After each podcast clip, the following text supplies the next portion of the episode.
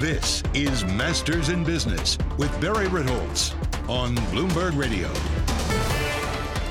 This week on the podcast, I have an extra special guest, Joan Solotar. She's the global head of private wealth solutions at private investment giant Blackstone. They run about six hundred eighty-four billion dollars in assets. The private wealth solution group runs over one hundred billion dollars. And man, this is, name it, if you're interested in any sort of alternative investment from private equity to real estate to non-traded REITs to debt and credit, uh, you're going to find this to be absolutely fascinating. Joan has had really an amazing career from, from research uh, to she helped bring Blackstone public. She's just got a, a tremendous background and is incredibly knowledgeable about the space.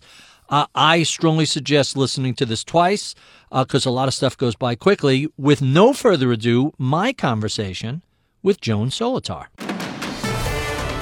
This is Masters in Business with Barry Ritholtz on Bloomberg Radio.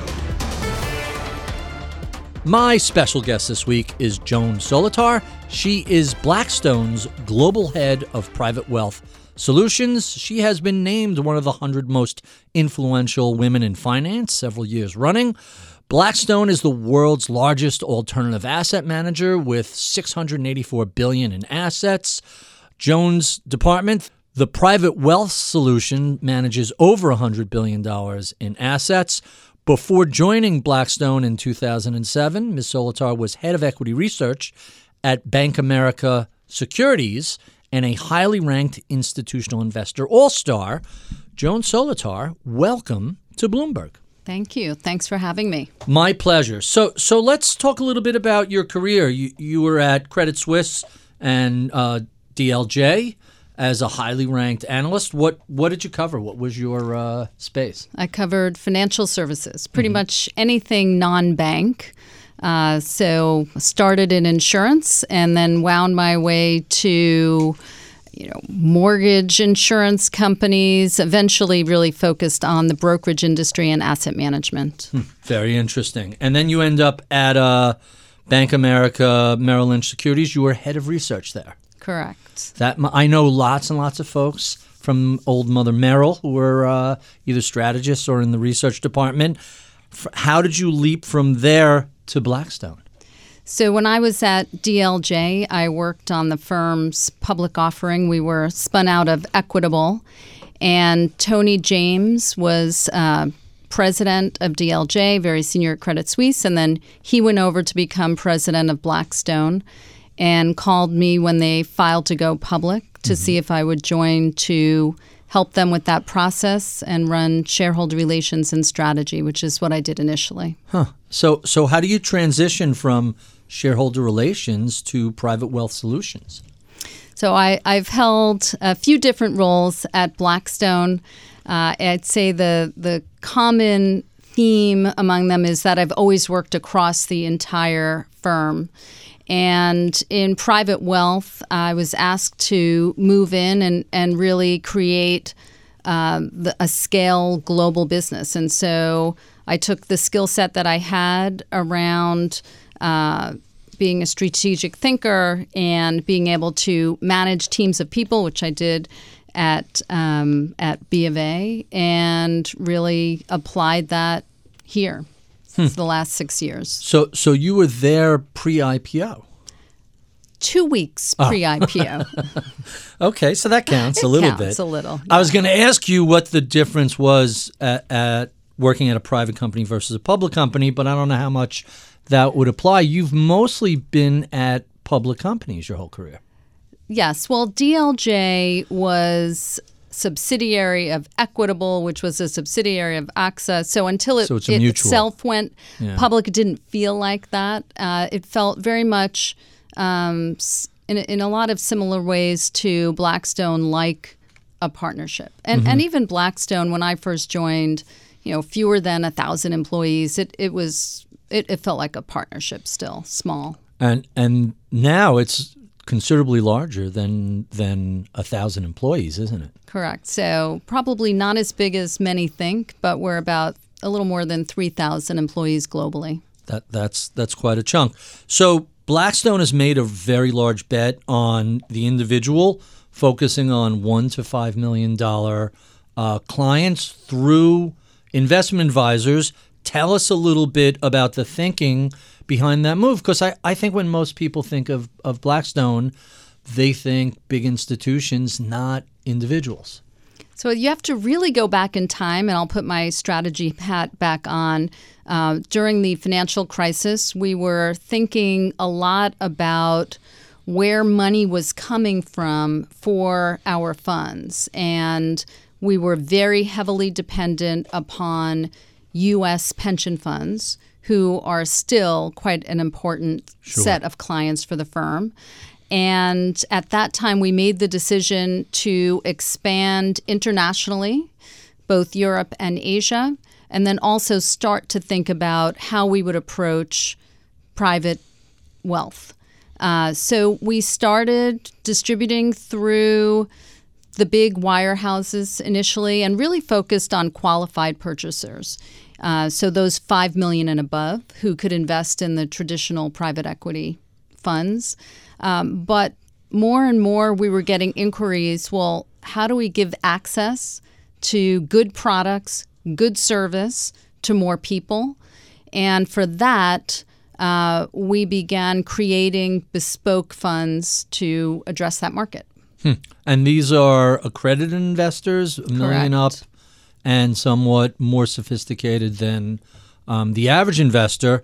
When I was preparing for this, I came across a Business Insider column that described what you, you said was your aha moment that totally changed your career. Tell us, what was that aha moment?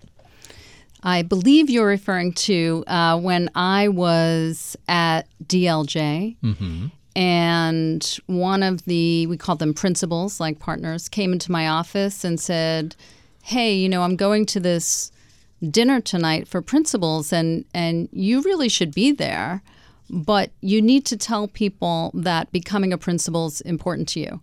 And that just never occurred to me. I just thought, like, yeah. put your head down, you do your job, and someone's like, oh, let's make let's make her a principal. And I'm sure that often is the case, but it certainly isn't always the case. And so I went into the office of the head of research and just said, I think I deserve to be principal for the following reasons. Uh, it is something that's very important to me. And I was named a principal that year. So let's talk a little bit about uh, Blackstone. They've created a tremendous amount of wealth for their limited partners and employees, as well as their shareholders. What do you have to do to stay ahead of the pack? This is a hyper-competitive space with billions and billions of dollars looking for an edge. What does Blackstone have to do to keep its leadership role? I think it's a great question. Uh, Steve Schwarzman often says that there's nothing patentable in finance, meaning everyone in the world can see what you're doing and they're right. apt to copy it if it's successful. So you have to keep moving. And for our firm, uh, that means continuing to find new areas where we see great investment opportunities, where others aren't as competitive. And that might mean, you know, we are, for example, the biggest real estate investor in the world. So from a scale perspective, uh, there are trans- transactions we can do that no one else can do. And building that kind of scale in life sciences, in direct lending, in private equity, which is a bit more competitive, but again, not at the scale that we're at. Uh, that's been a huge advantage for us, especially in, in this environment. Huh. So so you're running the Global Private Wealth Group. Tell us about that role and what your responsibilities include. So it's been just uh, terrific to be involved in the building of this business. So essentially, we are running private wealth as an end-to-end business rather than a sales organization. And, and what does that mean? It means everything from product development on the front end to providing education for advisors and marketing material, using data analytics to better focus our salespeople, and having a robust investor services team on the back end, and doing that globally. So serving your clients uh, in Japan with folks who are on the ground speaking Japanese and having websites in native language, which may sound obvious, but takes a lot of people, a lot of effort. And we've been able to continue to vault ahead of the competition. So you mentioned investors and clients. Who are the clients? Tell us about a typical P W S investor. So I'll divide the clients into really three buckets. At the wealthiest end are family offices, uh, which are often run like institutions with a chief investment officer, et cetera, but really want a single point of contact into all that Blackstone offers. The next tranche would be qualified purchasers, so folks, also very wealthy individuals, with five million dollars or more. And they really are, uh, by S E C standards, allowed to invest in anything. A big part of the market is what we call accredited in the U S. It has different names uh, all over the world, but essentially investors with one to five million dollars who want and historically have not had access to great product.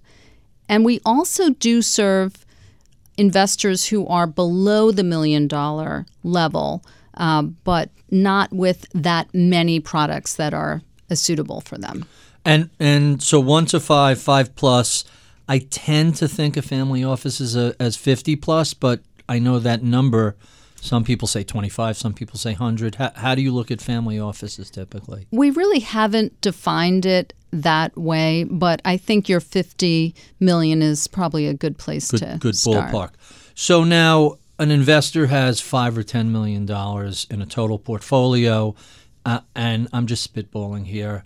They have a million in munis. They have another six, seven million in traditional active and passive funds, and they have a couple of million dollars lying around that they're looking for a little more non-correlated, maybe a little alpha. How do you fill that gap for that client? Are, are you selling that through R I As, or are you selling it direct? Tell us a little bit about what that um, slug in that portfolio looks like. So we are absolutely partnering with R I As and with advisors, again, ar- around the world, whether they're in global banks, private banks, big wirehouses, or independents.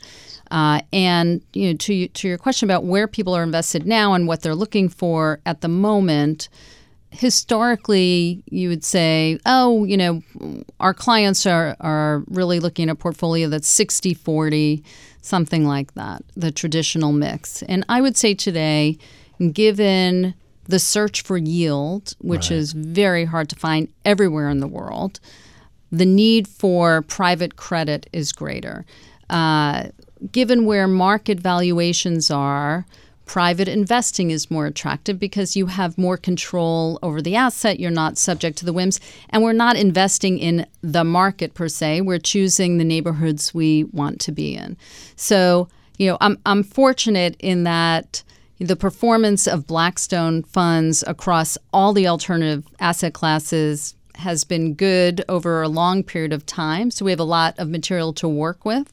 And then we meet the individual needs. So it could be that your uh, client, as an advisor, you know, wants to put twenty, twenty-five percent of her or his assets into alternatives, and they want a diversified portfolio. Uh, we have a product that matches that. Or uh, they're earning, you know, X percent, three, four percent on the municipal bond portfolio. And we have other funds in real estate, in credit, uh, that can return much more, that are also floating rate, which gives them better inflation protection. So some of what you're doing is a non-correlated substitute for traditional equity.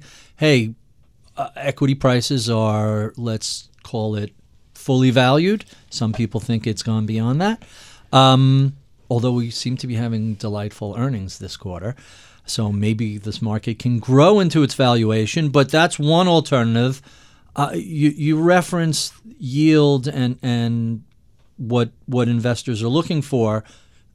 If someone says, hey, I want a higher return, I'm willing to take a little more risk, but not, I don't want to run into the same problem we ran into with subprime, what sort of products do you have for, I'm going to peel some of my forty off to to something that is going to do better than one point two percent that I'm getting on on my treasuries? What do those fixed income-like products look like? Are they structured notes? Are they real estate? Tell us a little bit about that. Sure. Uh, so, for example, uh, one fund right now uh, that has a lot of traction is our non-traded REIT, uh, which invests in high-quality U S real estate. Again, the same themes uh, that we're investing in for the institutional fund, and the same team, importantly. So areas like multifamily housing, where there's a supply demand uh, mismatch, or logistics playing on a very long-term theme around e-commerce, which is only accelerated during COVID. Tell us a little bit about the credit side you mentioned. So there's a secular trend in private credit that really started in the financial crisis, where banks no longer wanted to hold on to risk and were syndicating out. And it also, uh, at that time, became clear that they were less willing to lend to middle market companies. So originally what began as a, a middle market industry in private credit emerged, and we were uh, certainly one of the leaders in that. But I would say today, because of the scale that we have, we're actually able to lend to much larger companies. So it's an industry that has real secular tailwinds in terms of the demand for private credit. And we're able to deal with, you know, large companies, complex transactions, unitranche, take the whole deal. Uh, and we've been able to create funds around that for individuals that deliver good returns. And importantly, uh, we've been able to create structures that also work outside of the U S. And so both of these areas, whether it's private real estate or private credit, have appeal right now in the U S, in Europe, in Latin America, in Asia. Uh, and you know, we're able to service those folks because our business is of scale on the private wealth side, and also of scale in terms of how much we can invest. Huh. That that's quite quite intriguing. Let's talk a little bit about E S G. Blackstone has said, as the world's largest alternative asset manager, we are uniquely positioned to make a positive impact through our investments. Tell us a little bit about how you approach environmental, social, and governance impact investing. So we've really taken a holistic approach, both for our own company as well as the companies that we own inside our various funds. And to start with the environmental, even going back, you know, many years now, we looked at efficiency around energy and water, et cetera. Uh, so, for example, if you own hotels, thinking about what kind of light bulbs, where do you set the temperature, things of that nature. Flushers on toilets, probably a little less sexy, but actually important. And today we've made a commitment that for any property or company that we control, we will reduce emissions by uh, at least fifteen percent.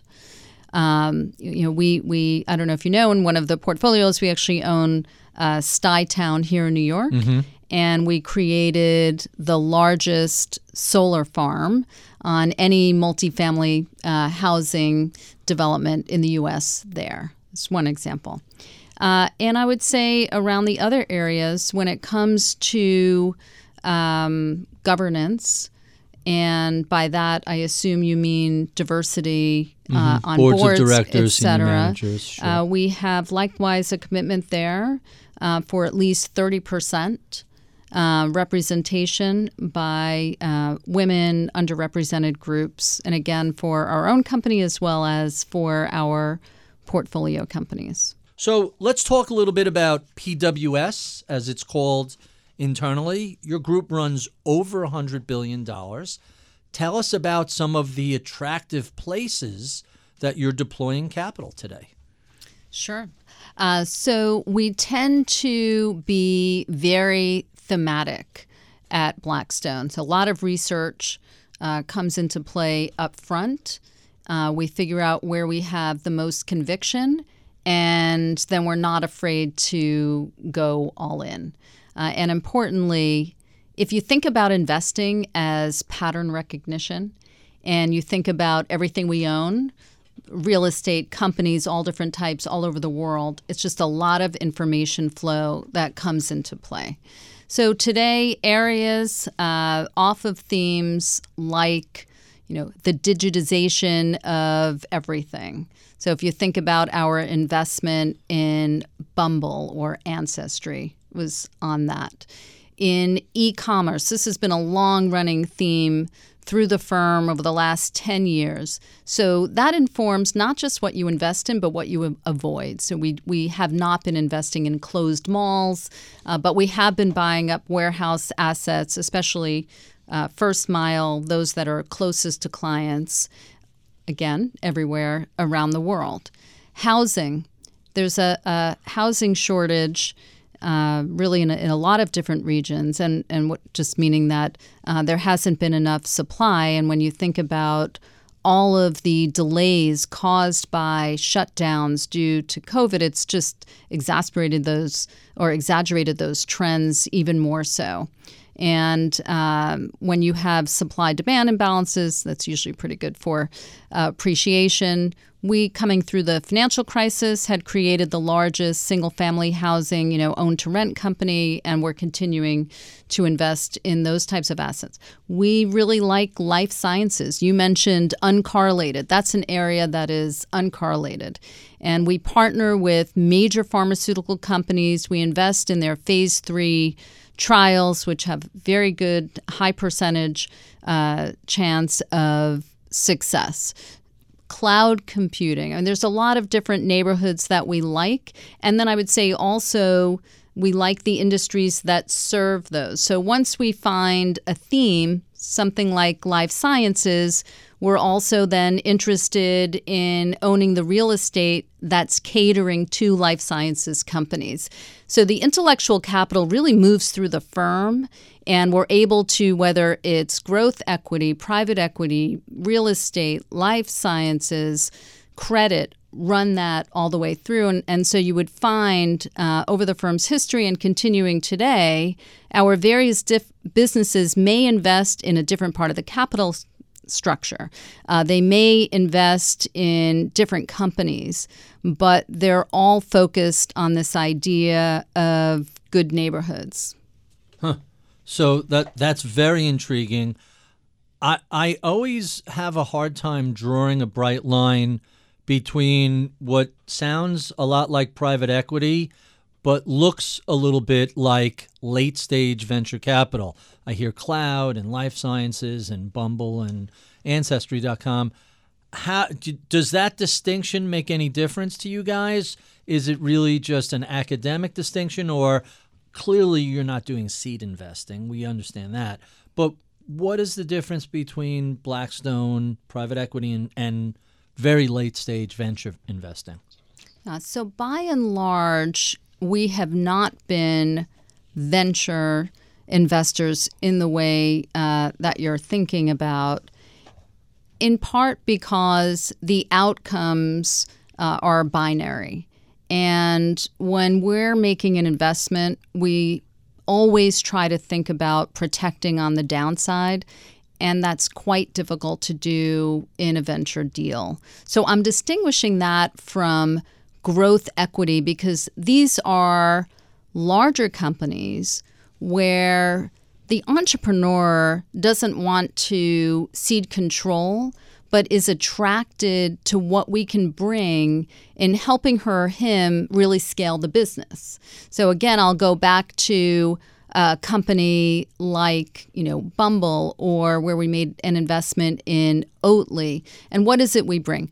we have this massive portfolio of companies and properties that we can introduce them to. We have a data science team of more than thirty people uh, that we then deploy right onto these companies. We have a suite of highly talented former C E Os, executives who partner with Uh, those C E Os who, again, are are often entrepreneurs who may have not, usually have not, uh, taken their company and built it into some major global institution. So I would distinguish it in a lot of uh, those aspects. We're coming in much later.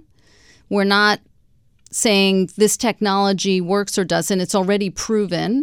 And then we're bringing something to much greater scale. Right. I like the concept of, hey, if it's truly binary, then that's much more like um, venture capital. If there's a range of potential outcomes with a very, very low possibility that the whole thing goes to zero, that's more private equity. That that that's a really good framework for that. Um, so let's let's stick with, you mentioned the intellectual capital that moves around the firm. Um, we're kind of sort of reopening. People a little nervous around Delta. Um, how did you guys operate during the pandemic? I assume everyone was working from home. And what are your plans going forward? How are you going to manage? Yeah, it was uh, certainly turbulent times. We acted very quickly. So one thing that um, launched literally the week that we shut down in the U S is John Gray, our president and uh, C O O, launched a global call for all employees, which still happens every single week.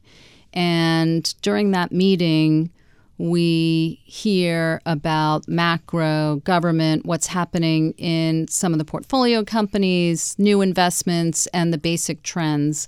Uh, it was also just the best mechanism for everyone at the firm uh, to know what was going on, talk about COVID, and, and really around the world. And we uh, do that on Zoom so that you're present. And again, this has now been going on since mid-March of twenty twenty.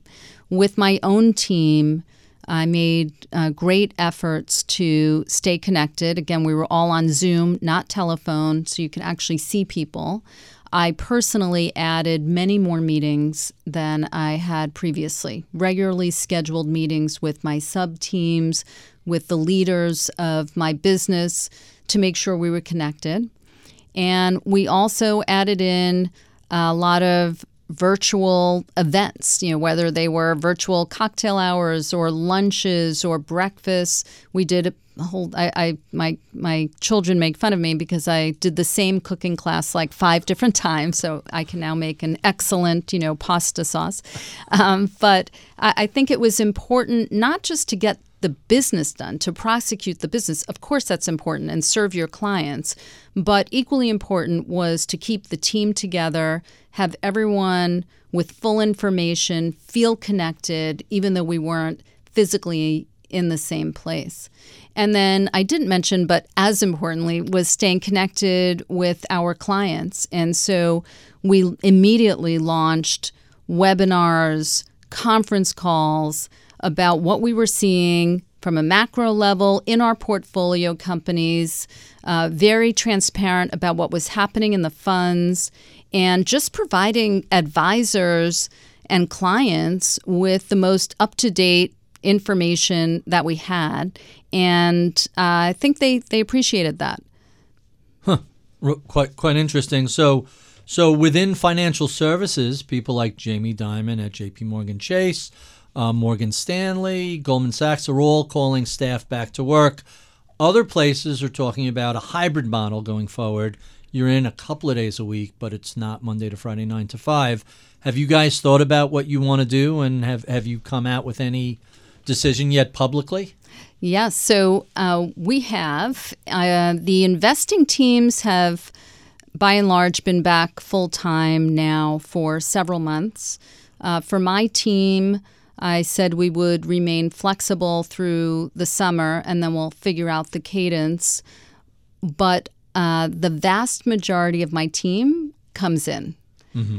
And there were several employees, not surprisingly, who were quite nervous. But the firm invested a lot uh, in terms of creating our own testing, mandatory testing, distancing, tracing app that we have to keep open at all times huh. to make people feel safe in the environment that we were in. Uh, a number know. a number of big firms are mandating vaccines. Did you guys go that far also? I, I it makes perfect sense to me, but I know you can get pushback from some quarters. So just this week, uh, we told employees that if they're not vaccinated, they shouldn't come to the office. Right. And if you're not in the office, your career is probably not fast track. I I hope that everyone will decide to take the vaccine just for their own health. Right. Uh, we have not said you can't work at the firm. Um, but I think it's it's in the interim, you can certainly do whatever you're doing remotely, but you just you lose the connectivity.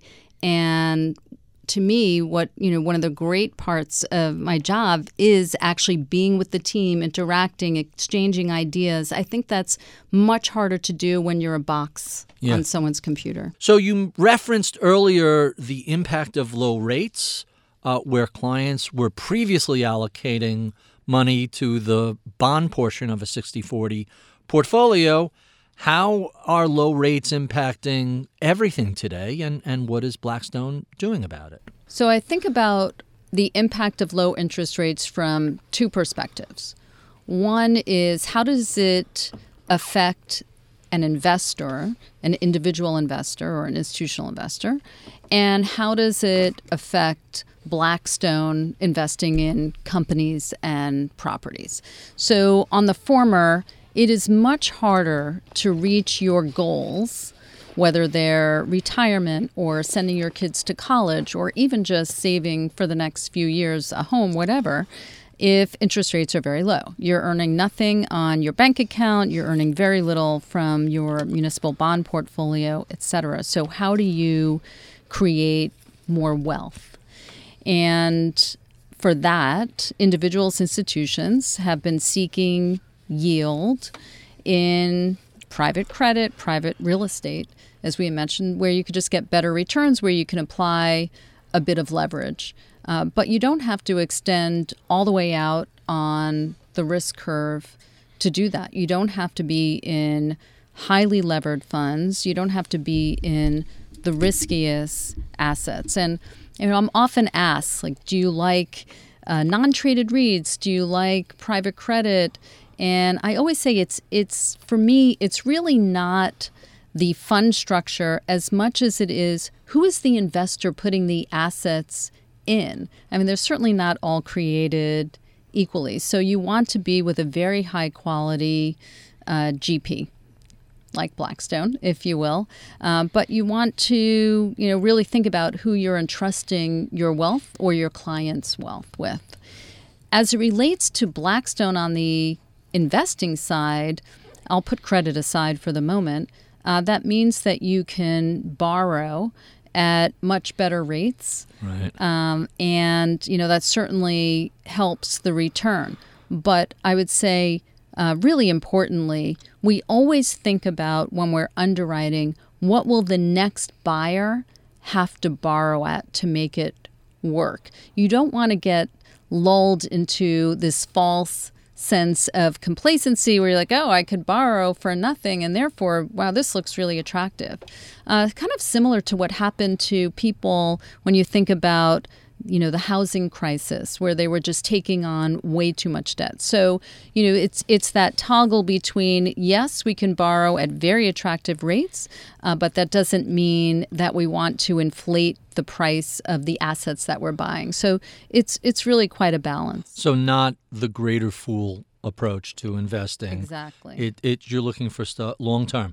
So you mentioned equity richly valued and bond rates at long time uh, lows. When we look at both asset classes, they're each at all time highs. The one exception seems to be commercial real estate is in fact still at levels um, that are far below where we were uh, during the pandemic. how attractive is commercial real estate? And, I, and, and we know Blackstone is a big investor in um, individual homes, rent-to-own, et cetera. What about co- traditional commercial real estate? So there, too, you have to divide it into sectors. So if you're talking about offices, for example, uh, today you would say, wow, like how could you in- invest in offices? Actually, not a big part of our portfolio, but with the pandemic and people working from home. And I would say you have to distinguish where you're investing and the type of offices. So on the lending side in real estate for us, you know, we think about, are these high-end offices that are open plan that have a lot of amenities for tenants? Those would be attractive. We look at office space for life sciences companies, Uh, for production studios, because one of the big themes for us is live streaming and how that's increasing. We look at where regionally we're investing. So if you use data and uh, see, you know, where, in which areas are uh, the greatest number of ads for jobs, where are young huh. people going, you can get a feel for housing trends, office trends. And very importantly, in real estate, because buildings don't just pop out of the ground, you know what supply is. And so you're always looking for supply-demand imbalance. And uh, we typically don't invest in new construction. And so we want to buy at a discount to replacement value. And that's really the formula. Uh, it sounds simplistic, but it's supply-demand, discount to replacement value. That is the mantra that Blackstone has stuck to everywhere in the world uh, since the early nineties. So I'm hearing two things. I'm hearing data matters, and what you pay for an investable asset is important. Yes. All right. That, that makes a lot of sense to me. Uh, tell us what your clients are asking about today that you guys are not currently doing. What What's the next thing out there? That's interesting. You know, we typically, when we venture into a new area, uh, it's because we see an interesting investment opportunity. So we never think about it in terms of how much money can we raise. It's always how much money can we deploy. But to your question, increasingly, investors are asking us about E S G investing. Huh. And uh, I, it started more so outside of the U S, in Europe in particular. But uh, I am increasingly asked about it in the U S. And E S G is something that's infused in all of our funds and investments. It's not something that, to date, we've really carved out Uh, as a product, but it's certainly something we're thinking about. So that's kind of interesting, because the criticism has been E S G captures a huge amount of mind share, but nowhere near as much capital as you would imagine. And when we do surveys of who's going to inherit the baby boomers' money, it's invariably women and younger people, and they're both much more enthusiastic about E S G than the average investor. Is this something that you're really seeing start to change, or is that change still out there? So there are different elements to it. One is that people are mindful of E S G, but they don't want to sacrifice on returns. So when you talk to foundations and endowments, for example, very mindful of E S G, but the response is usually, that's why we want to generate the greatest returns on the portfolio, so that we can then right. distribute the money, you know, to those causes. And when it comes to individuals, by and large, it's the same. Uh, they want to support. Uh, these are topics that are important, uh, but they don't want to really detract tremendously from returns. I, I don't imagine Blackstone will ever create a copycat or Me Too product. Um, we spend uh, quite a lot of time at the front end thinking about what will go into any of our funds. So I think when we do launch something, uh, it will be unique in the market. Huh, interesting. So some people are quite worried about valuations, not just in the public market, but there's so much capital sloshing around, and it's found its way into the private markets. How concerned are you about valuations, and, and what sort of advice do you have for investors about that? So I am a worrier by nature, and I worry when valuations are high. I worry when they're low. And uh, in my fourteen years at Blackstone, I don't think that I've really sat through a meeting where anyone thought the kind of investing we do is easy.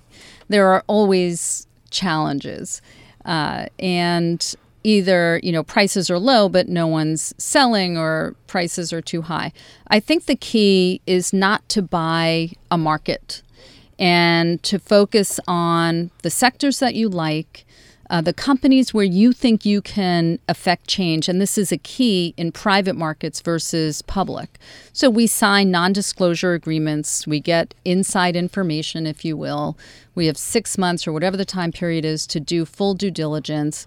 We have our portfolio operations team all over the company figuring out where we can make improvements. And, you know, when in the old days, when those were industrial companies, it was more about cost cutting. Today, it's much more about leaning in on growth, mm-hmm. uh, connecting our portfolio companies to one another, making them more tech enabled, et cetera. And that's really the the formula. You know, it's taking the company or the asset and applying either capital or talent to it rather than relying on, on the market. If all you're doing is paying more than anyone else, that's a hard way to make money, to say the least. Uh, you mentioned fourteen years at Blackstone. I remember the Blackstone I P O, and I, I'm the pandemic has completely ruined my sense of time, because I never would have guessed that was fourteen years, but that was two thousand five, is that Seven. Right? Seven? two thousand seven. That's a long, long, it seems like a long time ago. Um, one of the things I wanted to ask that I didn't get to before was the liquidity or illiquidity premium. When someone puts money in a Blackstone fund, my assumption is they don't have access to that the way they would a regular publicly traded stock for uh, an extended period of time. What's the typical lock up without penalty like for for your funds? And I, I'm going to also assume there's a wide range and there is no one number. So for the typical private equity or private real estate fund, uh, those are only accessible to qualified purchasers or institutional investors. And you're locked up for the life of the fund very deliberately. Which is seven years typically, or it's, could be anything. So it's usually a ten-year fund. Okay. It varies a little bit. But you control the timing going in, and you control the exit. So you never want to be in a position where you're forced to invest quickly or you're ever forced to sell. Mm-hmm. So there is no early redemption. The redemption happens as you start selling down companies mm-hmm. or assets in that portfolio. Hmm. Ma- makes a lot of sense. So I, I want to circle back to your, you mentioned you're a worrier. Everybody I know who worked in equity research is a giant worrier. They're like, what did I miss? What's going to ruin my investment thesis? How has the world of equity research changed from your perspective? You got to see it from the public side, from the private side, and over a couple of decades of investing. Tell us a little bit about how research has changed. Yeah, it really has evolved. So in my earliest days, it was, uh, first of all, we didn't even have Excel, um, and uh, there was, you know, no way to reach clients other than meeting with them or, or calling them, or companies for that matter. Um, and uh, but you were really an advisor, not just to investors, but also to the companies that you covered. And, and that endured uh, most of my tenure. It was what I enjoyed the most, getting to know the management teams, understanding their strategies, working on, you know, I worked on dozens of I P Os, uh, secondary offerings, M and A transactions. And there was nothing nefarious about it. I worked closely with the investment bankers to really, you know, help the companies figure out their strategy. That all changed, if you remember. Uh, Elliot Spitzer came in, looked at research. This was during the, the tech bubble, and found that there were conflicts of interest uh, that maybe investors didn't know about, maybe they did, but uh, really hived off equity research from every other part of the business. And in many ways, I think it diminished um, the value of the equity analysts. And, you know, by and large, these folks who had studied really probably knew these industries better than many of the management teams, if you will, working in them because they had such a good feel for the competitive landscape as well. And uh, at the same time, you had the proliferation of the hedge fund industry. So a lot of research analysts went to the buy side, left the sell side. Uh, you've had compression of commissions, et cetera, making cash equities a less profitable business that it once was. And so uh, while I still know uh, very many talented research analysts, I think it's unfortunate that what they're doing has been so restricted. Hmm. M- makes a lot of sense. What about social media? Has that disrupted sell-side research? That is a good question. Uh, I don't know that social media has disrupted as much as information comes generally much more quickly than it ever did. And the expectation to have an immediate response. You know, when I go back in time where you really had the time to think through and crunch numbers and, you know, form a, an opinion, uh, today it's much harder. And like, you know, with social media, to to your point, everyone's out there with a view, with an opinion. It probably does make it much more challenging. So let me switch up gears on you a little bit. I want to ask you about uh, Blackstone's Women's Initiative, which I know you're involved with. Tell us about that. So I was involved in the formation of it. And at the time that I joined Blackstone, only about ten percent of the analyst applications, applicants were female, and about fifteen percent of the class was female. And so I was really interested in how we can improve that. Uh, there was a perception that somehow private equity alternatives isn't a great career for women. Not true. And so, um, you know, I was trying to figure out what, what we could do. So at the beginning, we really focused on educating young women, sophomores, juniors in college, inviting them in, teaching them, you know, what you need to know, uh, figuring out, you know, why they weren't applying, uh, why we weren't hiring more, and going with those solutions. Today, it's light years ahead of that, you know, between forty and fifty percent of our classes female now. Wow. Yeah, so big That's improvement big. there. Yeah. And a lot of focus on professional development and networking and really trying to find common derailers for women and addressing those. So there's a quote of yours that I very much like because it's a philosophy that could apply to a lot of different people. But I like, quote, get comfortable being uncomfortable. Explain what that means. It means that many women, especially young women, are comfortable doing the things that they know well. And unless you're willing to stretch, you're just never going to grow in your career. You don't have to know it all on day one. It's all learnable. You know, nothing that we're doing in, at least in, in the roles that I've had, is rocket science. So if you apply yourself, if you ask questions, if you really want to learn it, you can learn it. But you have to be willing to push yourself a little bit and know that the first time you do anything, whether it's, you know, speaking in front of a large group or presenting to senior people at the firm, whatever it is, it's not going to be as good as the hundredth time you do it. And that's okay. Is that a gender-specific difference? And my flavor of sexism is dudes are just reckless and we they are not smart enough to think, I don't know anything about this, so I'm just going to plow ahead anyway. I get the sense that women tend to be a little more circumspect and thoughtful, or is that, you know, a, a stereotype and it's not accurate? So there have been studies showing that, for example, um, women will not raise their hands for the promotion unless they think they can tick off every single skill set, whereas men may have very few of those skills, but right. they raise their hand and say, I could do it. So that's definitely a gender mm-hmm. difference. Mm-hmm. Hold my beer. That's a that's a, a dude thing. So this leads me right into, tell us about Truth for Our Daughters. So my daughter, Lindsay, at the time, was a freshman in college.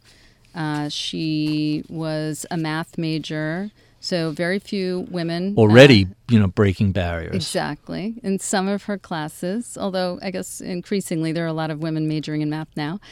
And she had applied for a leadership program and called me in tears and said, I just got called for the third round and I'm not qualified. And I said, you're a freshman in college. What qualifications do you think you need? Right. um, but it really made me sit back and think, here is this daughter of mine who is so capable, and she's showing all the insecurities that I, of course, also had and that I've witnessed so many other women had. So it, it really caused me to put pen to paper, sort of a, uh, if I knew then, you know, what I know now. And um, and it was, she she loved it. So it was it was and, worthwhile. And some of this, some of the bullet points were pretty straightforward and, and not a big surprise, but some were giant surprises. When I when I read through this, all right, be ready for anything. That's good advice for anybody in finance. Be confident. I see the gender specific, but um, ex- reasons for that. But but some of the suggestions, um, speak twice as loudly as you think you need to. And I have a problem. I don't hear how loud I speak, so I speak too loud.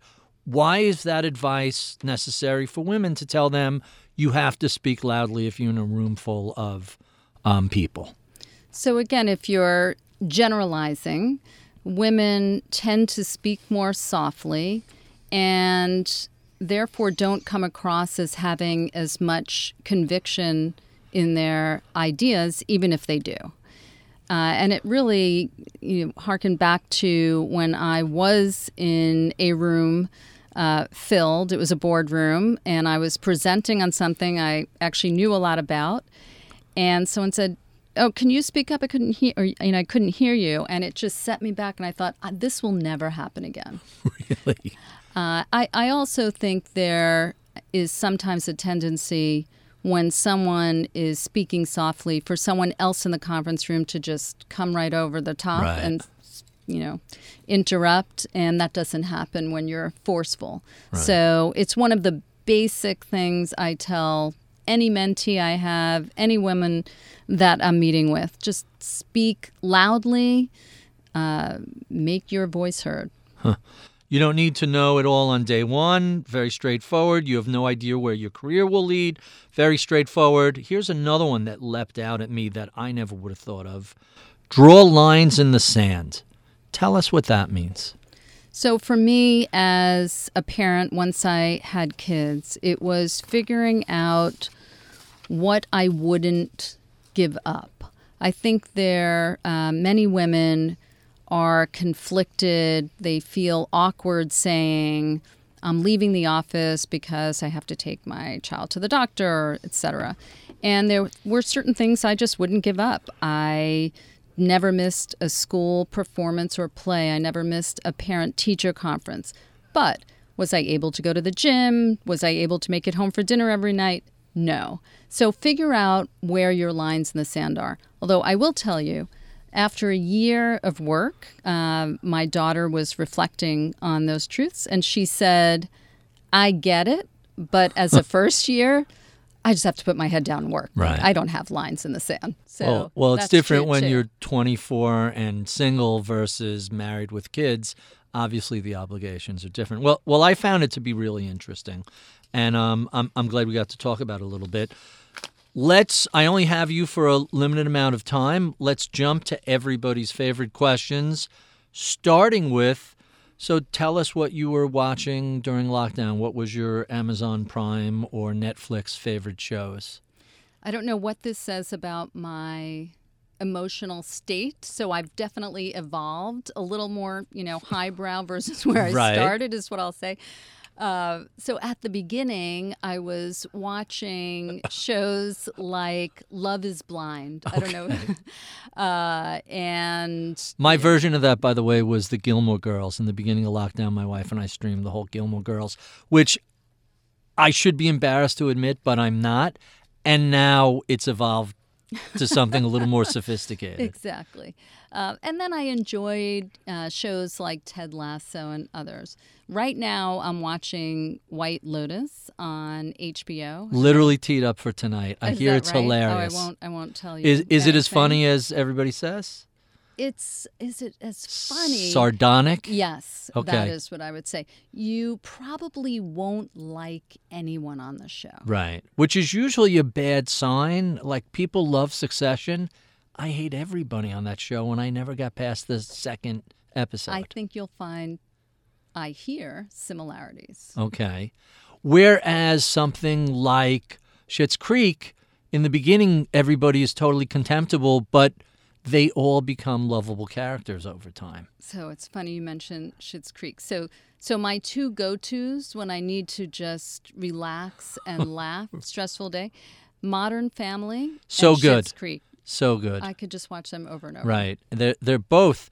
So I'm going to come back to Schitt's Creek in a couple of years and rewatch it because um, like the nightcap is it has been these classic sitcoms like Um, thirty Rock and Community. It's like a good way to exactly ah, the and, Office. And, I'd throw in there too. Um, uh, Modern Family is terrific, and there's another one that you know it, it only lasted four seasons, but it's so good called Life in Pieces. Tells the story of a fam an extended family. In each episode is three vignettes, one about the parents, one about the kids, one about the grandparents. And they're all interrelated. If you like Modern oh, Family, I haven't watched it. I'll check that try out. that. It's like a, just a nice, relaxing, and, and all the actors and actresses are, are great in it. It's just, it's just a ah, sort of a show. Um, and I, I, I was like the last to Schitt's Creek that my wife had to drag me kicking and screaming because the first episode, everybody is just so contemptible. But if you give it a little breathing room, they I agree. they. They it's grow out of it. it. Tell us about your early mentors who helped to shape your career. So I really had several. Um, unfortunately, I'm sure I'll be leaving people out here because I, I really do feel like it, it took a village. But um, my first mentor was David Seifer. He was an insurance analyst. He was the number one ranked equity research analyst at First Boston. That's where I started. Uh, he was not my first boss. I was working for someone else, and I was there one night at uh, ten o'clock at night. David had hosted a dinner uh, for a company, I think it was Tokyo Marine, and came back to the office. I was the only one still there. And so he said, I need you on my team. Literally, that was our connection. And um, goes to I, show you. Being yeah, in the office has, exactly. has could have positive results. So another female thing here, you know, historically I would have said I was lucky. Now I just say I'm fortunate. There's right. a difference there. So we connected, and I followed him to D L J, uh, but he really pushed me. He was the one who, when I didn't feel ready, had me go meet with portfolio managers. And he used to say, like, you know all the numbers. You can answer all their questions. You know, I so I credit my career really to him. And uh, Tom Leddy, who ran the morning meeting at D L J, he's a wonderful person, but he was very tough and very tough on me. And I'm ever grateful to him for that. He would let me come in super early. I would tell him what I was thinking of saying, and he would just say, that's not what you want to say, you know, in a, in a pretty harsh tone. Um, but it forced me to just get better and better at it. So those were the two early. But, you know, I have to say, even my time at Blackstone, I've learned a lot from just watching Steve and Tony and John, Byron Wien is on my team, and um, you know, just the the collective experience and different styles. So uh, you know, from all of them, I would say just thinking big about building your business, and you know, not incrementally. My team hears me say this ad nauseum. I did one hundred this year, so next year I'm going to do one hundred ten. No, I want to think about how big can this be, and how do we get there quickly? So that combination of, you know, thinking big, impatience, like really focusing, and just being a flexible thinker. And, and you know, in equity research, uh, you certainly go through different cycles. But at Blackstone, I've really learned uh, to not say, like, well, when A happens, you do B, or et cetera. It's really, well, A happened, but I don't know, maybe we should be thinking about X, Y, and Z that no one else has done. Right. And so it's been expansive for me. Huh, very interesting. Uh, tell us about some of your favorite books, and, and what are you reading right now? So I just finished reading Hamnet, which I don't know if you've heard of it, no. but it's uh, so it's fiction, but it's based on Shakespeare's son, Hamnet. Notice connection to Hamlet, uh-huh. who died when he was eleven, and uh, and around Shakespeare's wife. The story itself is fictional because there's just very little information on them, but it was beautifully written and fascinating. Um, I often also am drawn to biographies, either autobiographies or or others. So. Uh, the Einstein biography and Steve Jobs. I loved Phil Knight's book, Shoe Dog. Um, uh-huh. On audio, I listened to Ruth Bader Ginsburg, Obama. And uh, I just love hearing one about, for none of them, you know, was any of this easy. They all had repeated failures. But also Einstein in particular, it was this light bulb went on that here's a guy we all call a genius, he was, and uh, we refer to people who excel in, in all different subjects, geniuses, but he really excelled in one, he was maniacally focused on one area. He didn't do well in chemistry, he needed language tutors. I just thought that was, I never really thought about that in that mm-hmm. way. Was and that Walter Isaacson's it book? It was. Because I know he did the Steve Jobs book exactly. as well. Exactly. Yeah. And then I'd say the final category for me is just something that's so beautifully written. So my favorite book of all time is Crossing to Safety. And it, it's not a big story. Uh, it's sort of a, a quiet story, but the use of language is just wonderful. It, uh, there's an autobiography I read last summer uh, by David McCullough on the Wright brothers that if, if you're an autobiography fan, I, I have no interest in that particular genre of flying, or, or it's just so well done. And if you like autobi- if you yes, like biographies, I, I do. Oh, everything McCullough writes is. Uh, I'm coming away with great recommendations. Well, today. Thank you. You know, that's the beauty of where I sit is I get recommendations from some everybody each week, and you're getting the cherry picked uh, versions of that. Um, our last two questions: what sort of advice would you give to a recent college grad who is interested in a career in either private equity or investing or finance? So this is the advice that I've given my own adult children, and, and I give to their friends and anyone I speak to, uh, which is when choosing not a job, think about the skill set that you want to acquire.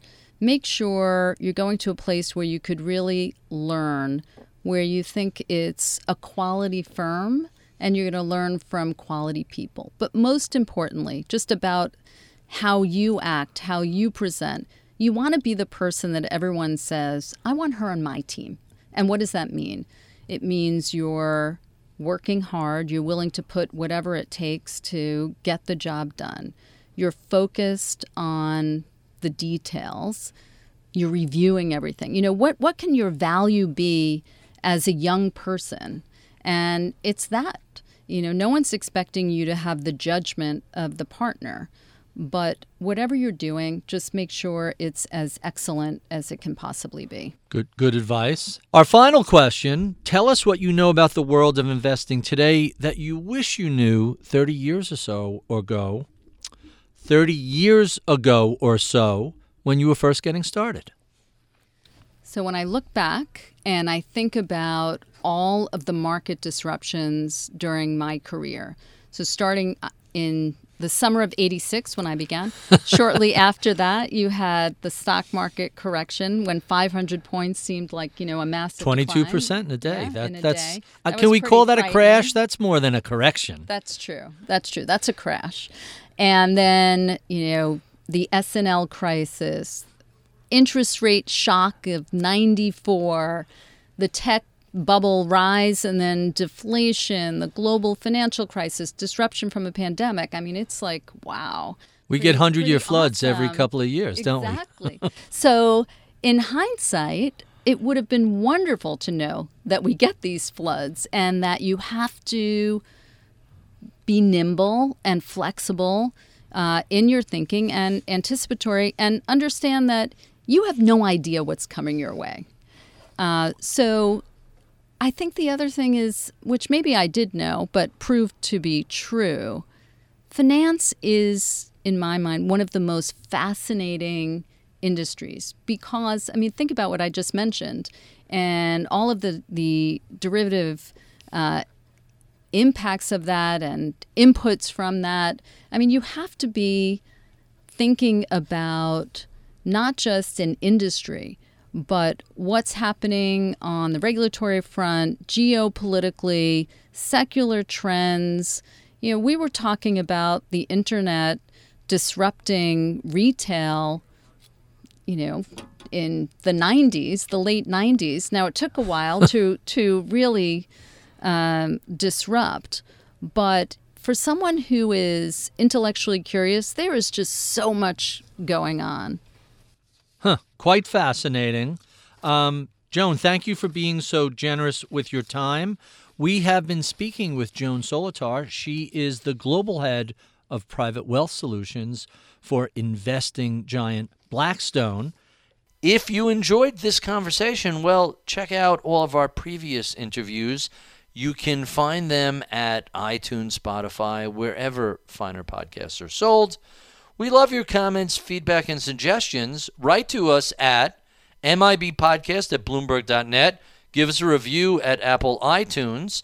Uh, you can sign up for my daily reading list at ritholtz dot com. Check out my weekly column on bloomberg dot com slash opinion. Follow me on Twitter at Ritholtz. I would be remiss if I did not thank the crack staff that helps put these conversations together each week. Paris Wald is my producer. Atika Valbron is my project manager. Tim Harrow is my audio engineer. Michael Batnick is my head of research. I'm Barry Ritholtz. You've been listening to Masters in Business on Bloomberg Radio.